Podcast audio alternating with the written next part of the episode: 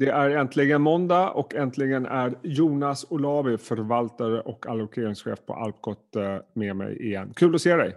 Kul att se dig, jättekul, och uh, vilken skön sommar vi har haft. Ja, eller du ser hur? Riktigt sommarfräsch ut. Jag har aldrig sett ja. det så sommarfräsch, tror jag. Nej, nej, jag håller med. Det har varit exceptionellt. Så att uh, vinstlåten för de som har stannat hemma och hemestrat. Ja, så är det. Men mm. vi ska uppmuntra dem också med lite börssnack idag också. Jag tänkte vi ska prata mycket bolag, det är ju rapportperiod, men vi börjar lite i makro som ofta kommer lite i skymundan så här under rapportperioden. Och jag tänkte att vi kan väl utgå ifrån de senaste P M I-siffrorna och hur du tolkar dem och kanske framförallt vad det säger om börsen. Mm, absolut. Vad vi har sett är ju en enormt kraftig återhämtning i P M I-siffrorna både för tillverkningsindustrin och för tjänstesektorn. Tjänstesektorn laggar ju mm. eh, lite längre men har ju kommit eh, igång på bred front. Vad vi ser nu det är ju att det toppar ur och det är ju så, det är en funktion av hur indexet är konstruerat därför du får svara på eh, frågan ser det bättre ut, mm. sämre ut eller lika och till slut så ja men det ser minst lika bra ut som det gjorde senast. Då flättar den här indikatorn ut och rullar över. Det är precis det vi ser nu. Det är väldigt ovanligt att börsen är stark när de här indikatorerna vänder ner. Det säger ju ingenting om nivå egentligen. Nej. Så B N P kommer bli jättefint i år.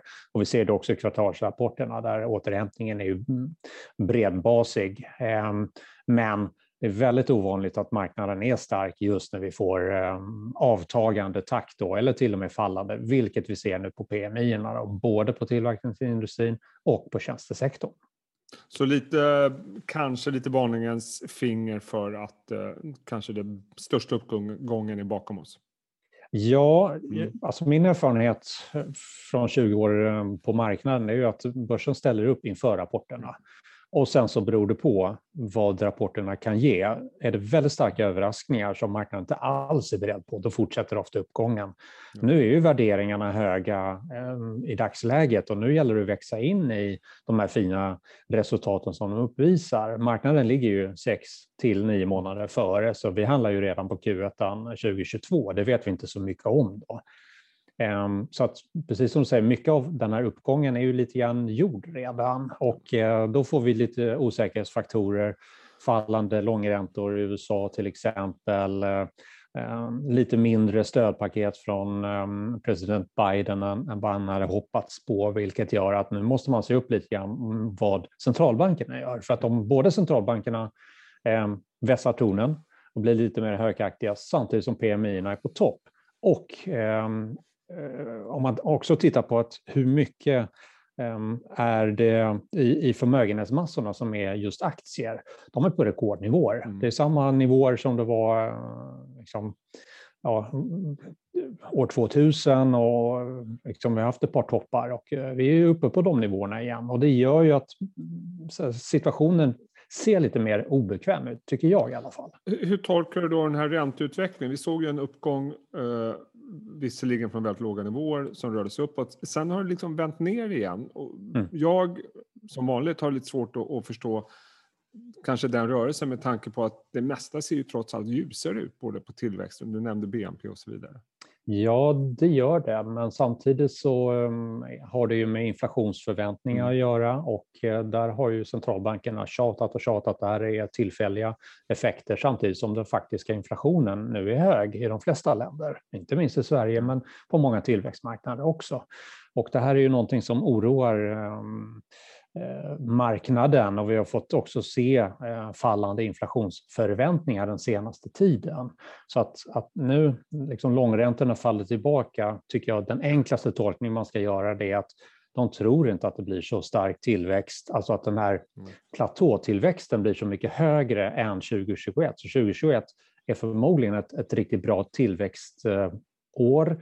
Det kommer spilla in en hel del i tjugo tjugotvå, men inte så mycket mer än så. Därför att de här stödpaketen, de ska ju användas till, jag ska inte säga behjärtansvärda investeringar, utan det handlar ju om klimatomställningen och vi måste ta oss an det. Och det är ju inte någonting som egentligen ger en högre tillväxt på kort sikt, förhoppningsvis på längre sikt, men det vet vi ingenting om. Så jag tycker marknaden handlar det här helt rätt.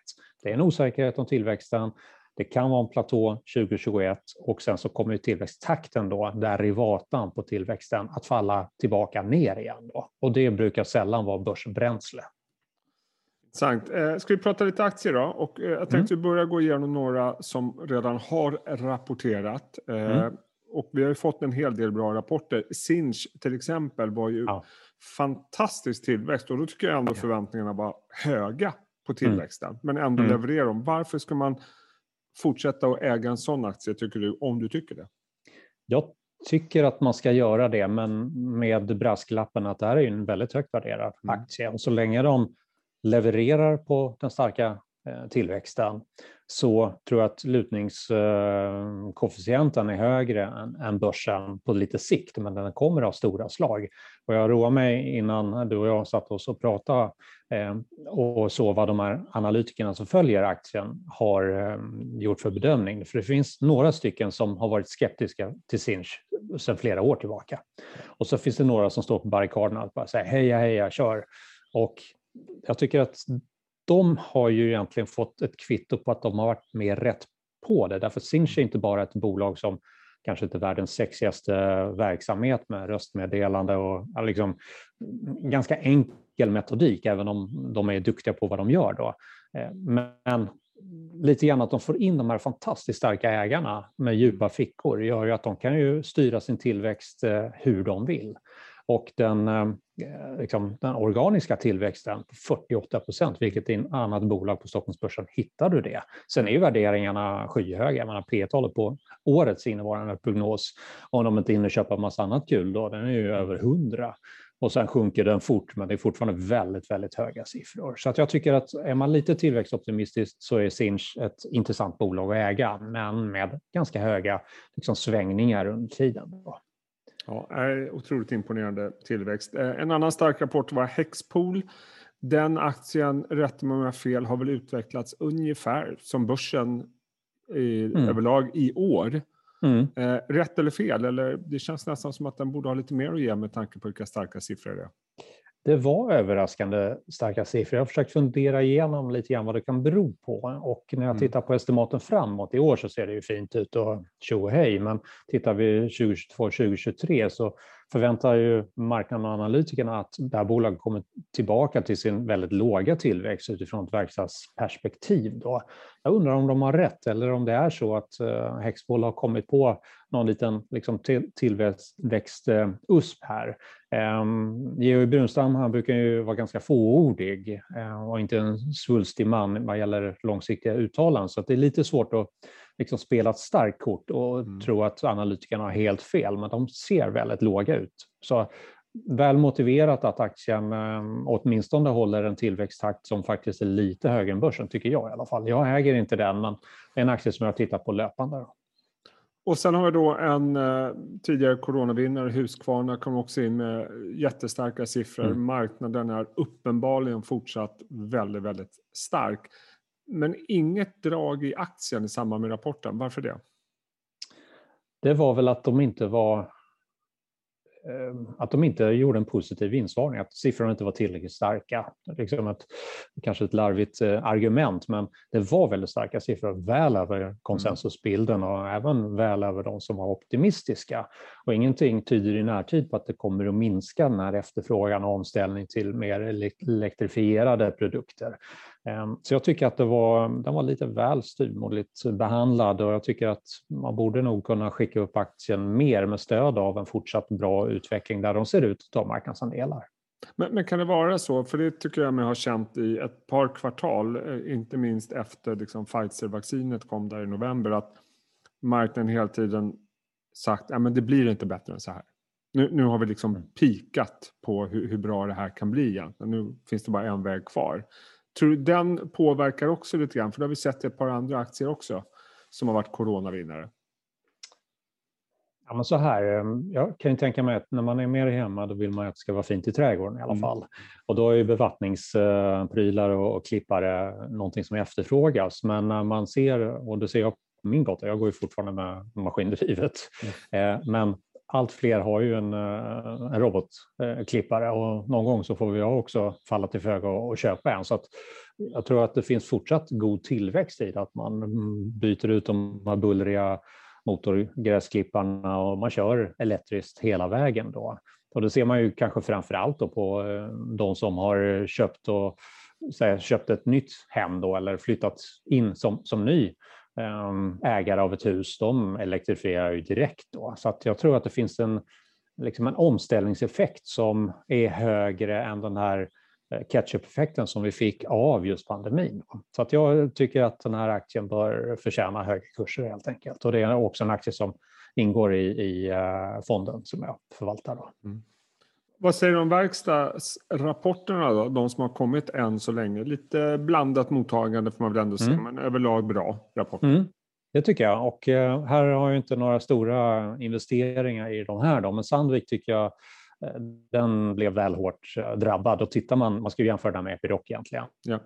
Och tittar man på S E B så får du betydligt högre tillväxt och både på vinst och försäljning. Men till en lägre värdering än Epiroc då. Epiroc är ju ett fantastiskt bolag, det vet vi om. Men värderingsdiskrepansen är så pass stor så att om man ska ta en ny investering så skulle jag hellre faktiskt titta på Sandvik mm. än på Epiroc. Atlas är ett annat case nu och det är väldigt högt värderat, men de, de har liksom andra makrotrender som de drivs ut av, samtidigt som det säkert finns liksom fortsatt potential i alla de här tre bolagen vad gäller vinster, omsättning, eh, orderingångarna har sett väldigt bra ut. Eh, men ska de dra så mycket hårdare, det är lite svårare att se då, att de ska liksom dra ännu mer än börsen då. Mm. Så att jag sitter på händerna just vad gäller investeringar i de tre bolagen just nu på de här nivåerna. Men ska man räkna med en bra rapport då även från Epiroc? De kommer väl imorgon, ja, tror jag? Den kommer, den kommer fin, fin tror jag. Okay. Men de har inte gjort en omvänd vinstvarning och det ligger i farans riktning att de inte kommer att belönas annat än ja, att de kanske inte går lika illa som börsen om, om det är en bränsdag mm. i morgon då. Så att eh, bra rapport kan man helt säkert ställa in sig på. Ska vi titta på ett par aktier också som har eh, påverkat din portfölj senaste tiden. Och vi börjar med Bufab som jag tycker mm. kanske var en av de starkaste rapporterna än så länge i Q två. Ja, den här var väldigt kul. Det är ju få eh, analytiker som bevakar bolaget och det är fästelement och eh, där har ju helt klart eh, efterfrågan skjutit fart. Det ser ut som om de marknadsandelar. De har väldigt starka relationer med sina kunder så det är inte så att man köper fästelement från, från något lager eller någon stor butik utan man väljer eh, för, för deras karaktäristika att de verkligen kan göra de här för kundens räkning på bästa sätt och passform. Och det verkar gillas. Det är bredbaserad återhämtningen och eh, jag tyckte det var ett optimistiskt uttalande också från vdn som båda gått för framtiden. Så det här är ju en aktie som jag följer, som jag har i, i portföljen och som jag fortsätter att gilla helt enkelt. Och sen eh, sticker du ut hakan också. Du har ökat i, om jag har förstått rätt, i Nobia som ja, kommer precis. Med rapport eh, om en och en halv timme ungefär. Ja, exakt. Och här är ju eh, återhämtningen också. Eh, från pandeminedstängningar till återupp. Eller en återgång till det normala och det man ska hålla koll på det är ju Storbritannien. Därför slutar ju lockdowns den tolfte april så att de kommer ju ha med sig det här kvartalet och det blir väldigt intressant att se om det blir en liten catch-up-effekt i den brittiska efterfrågan. Och jag hoppas det, annars får jag väl falla till föga och kanske ta hem lite grann av vinsten. Jag tycker den ser attraktiv ut på värderingsnyckeltal som den står och går, men skulle de kunna överraska med en återhämtning även där så finns det ju betydande liksom, återhämtningseffekter. Vi har sett återhämtning i Norden, den är ju redan på plats. Vi har sett det i, i Centraleuropa, och här är ju Nederländerna och Österrike. Kan Österrike utmärka sig lite mer positivt också? Så är det plus i kanten. Nederländerna har ju redan kommit igång med en ordentlig återhämtning i efterfrågan. Så att, lite spännande att se. Jag kommer att sitta på naglar. Ja, det förstår jag. Det, våga spekulera sig lite grann inför en rapport som kommer mm. alltså klockan tolv. Får se om vi hinner publicera det här innan. Eh, vad, vad säger du om bankerna då? Där har också, de har ju kommit med en rapport. Eh, Handelsbanken, Swedbank och eh, S E B va? S E B mm. var ju en fantastisk rapport tycker jag. Ja, det var bra. Eh, vad, vad säger du om banken och vad har du gjort där? Generellt sett så har de varit bra och ingen av de bankerna du nämner är några som jag har utan jag har ju valt Nordea istället och där tycker jag att det har varit störst återhämtningspotential i bolagets eller i bankens sätt att bedriva verksamhet eh, som jag tycker genomsyras mer och mer i siffrorna, och det ökar också förtroendet för den här banken som kanske är mer intressant för en europeisk investerare än för en svensk investerare. Det vill säga det är fler som köper Nordea av just den anledningen att de har en, en, en bredare, ett bredare avtryck i, i Norden eh, och eh, bör anses ha en bättre återhämtningspotential också. Får vi se om de kommer tillbaka och matchar lite grann. Om vi tittar på price book jämfört med de andra bankerna som ligger lite högre, då skulle det kunna finnas ytterligare några procents uppsida. Så att den har ökat i successivt då. Det är inte en jätteposition och det är inte så jag driver fonden, men ungefär två procents vikt har jag ackumulerat upp här nu då, de senaste veckorna då. Spännande. Det är intressant att se hur bankerna fortsätter framöver här. De har ju vunnit lite momentum efter kräftgången längre tid. Du, avslutningsvis vad gäller portföljen här. Siemens Energy var det, som, som ja. du har lämnat därhen. Varför det? De äger ju sjuttio procent av Siemens Gamesa som är vindkraftbolag, och uppenbarligen så har ju vinden slutat blåsa här i världen. Inte just i Skanör där jag kitesurfat. Nej, Nej. Men de gjorde en ganska stor vinstvarning, och det påverkar ju naturligtvis utsikterna för, för Energy som kanske är lite mer likt ett A B B skulle jag säga. Så att förmodligen kommer industridelen gå ganska bra, men med tanke på att det har varit enorm kräftgång för ny teknikbolag och liksom omställning till nya energikällor, så tänkte jag nej, jag strider inte mot vinden i alla fall. Jag får komma tillbaka på ett senare skede, men Siemens Energy är väldigt billigt och man definitivt hålla koll på framöver. Därför här är ju ett bolag som är helt klart av för statliga stimulanser i omställningspaket för att vi ska nå Parisavtalet vart det lider. Vi behöver jobba mycket, mycket hårdare på det här, men i år så fick de helt klart råvarumotvindar och efterfråge emot sig. Och det, då, får man, ja, då får man städa portföljen, hitta något annat så länge. Avslutningsvis Jonas, vinstestimaten har stigit och det känns väl spontant som det kommer stiga efter Q två också. Samtidigt har börsen gått urstarkt. Vad säger du om värderingarna på Stockholmsbörsen? Jag tycker att de är utmanande höga och vi har sett att de har platåat lite grann då. Och det verkar vara något motstånd kring P E på tjugotvå ungefär om man tittar på breda börsindexet, S A X-index. Jag har svårt att se en stor uppgång, utan vi har fått de största rapporterna nu, vi har fått de stora bankrapporterna i U S A, vi har en del stora techbolag kvar i U S A, vi har fått bankerna i Sverige, vi har fått verkstadsbolagen i Sverige. Vad mer ska driva tillväxten? Jag har svårt att se det just nu utifrån ett börsperspektiv när värderingarna redan är här. Ja. Utan vad som ska då jämna ut den här diskrepansen, det är ju att vinsterna fortsätter upp, precis som du säger, och vinstestimaten mm. kommer att gå upp. Och de kanske kan gå upp med två till fyra procent på aggregatet, vilket är bra. Då kommer ju simultant då P E-talet att rätta till sig lite grann, och så kan börsen fortsätta lite grann om det blir goda utsikter under hösten. Men nu ska vi definitivt mest hålla koll på Jackson Hole här i augusti. Blir det mer hökaktigt, då finns det mer motvind att vänta för börsen, tyvärr. Ja, eh, trist får jag väl säga, men eh, kul att eh, prata med dig en måndag och inleda veckan på det viset. Eh, Jonas, återgå till din kitesurfing. Eh, tusen tack för att du tog dig tid. Ha det bra. Tack detsamma. Ha det bra.